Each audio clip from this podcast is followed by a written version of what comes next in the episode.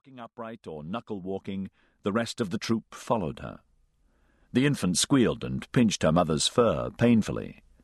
Seeker's kind had no names. These creatures' language was still little more sophisticated than the songs of birds. But since she had been born, this baby, Seeker's second, had been ferociously strong in the way she clung on to her mother, and Seeker thought of her as something like Grasper. Burdened by the child, Seeker was among the last of the troop to reach the fallen antelope, and others were already hacking with their chipped stones at the cartilage and skin that connected the animal's limbs to its body. This butchery was a way to get a fast return of meat. The limbs could be hauled quickly back to the relative safety of the forest and consumed at leisure. Seeker joined in the work with a will. The harsh sunlight was uncomfortable, though. It would be another million years before Seeker's remote descendants, much more human in form, could stay out in the light in bodies able to sweat and store moisture in fatty reserves, bodies like spacesuits built to survive the savannah. The shrinking of the world forest had been a catastrophe for the apes that had once inhabited it. Already the evolutionary zenith of this great family of animals lay deep in the past. But some had adapted. Seeker's kind still needed the forest's shade, still crept into treetop nests each night, but by day they would dart out into the open to exploit easy scavenging opportunities like this. It was a hazardous way to make a living, but it was better than starving. As the forest fragmented further, more edge became available, and the living space for fringe dwellers actually expanded. And as they scuttled perilously between two worlds, the blind scalpels of variation and selection shaped these desperate apes. Now there was a concerted yapping, a patter of swift paws on the ground.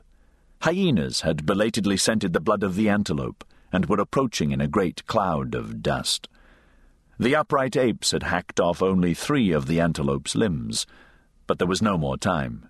Clutching her child to her chest, Seeker raced after her troop toward the cool ancestral dark of the forest. That night, as Seeker lay in her tree-top nest of folded branches, something woke her. Grasper, curled up beside her mother, snored softly. There was something in the air, a faint scent in her nostrils that tasted of change. Seeker was an animal fully dependent on the ecology in which she was embedded, and she was very sensitive to change. But there was more than an animal sensibility in her. As she peered at the stars, with eyes still adapted for narrow forest spaces, she felt an inchoate curiosity. If she had needed a name, it might have been Seeker.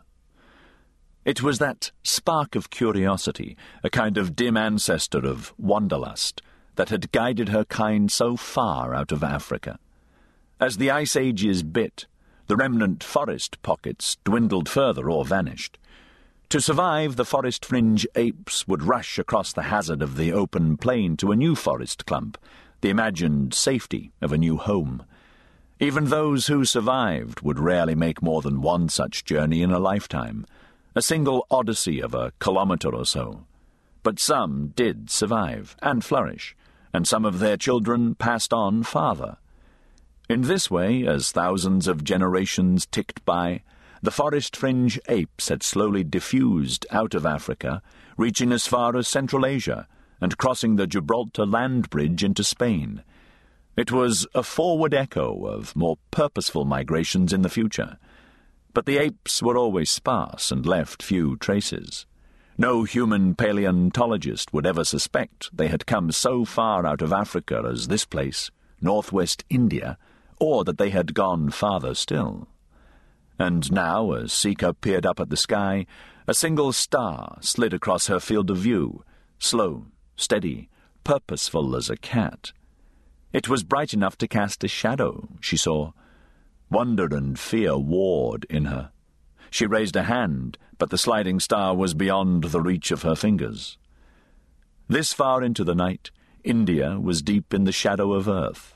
But where the surface of the turning planet was bathed in sunlight, there was a shimmering, rippling colour, brown and blue and green, flickering in patches like tiny doors opening. The tide of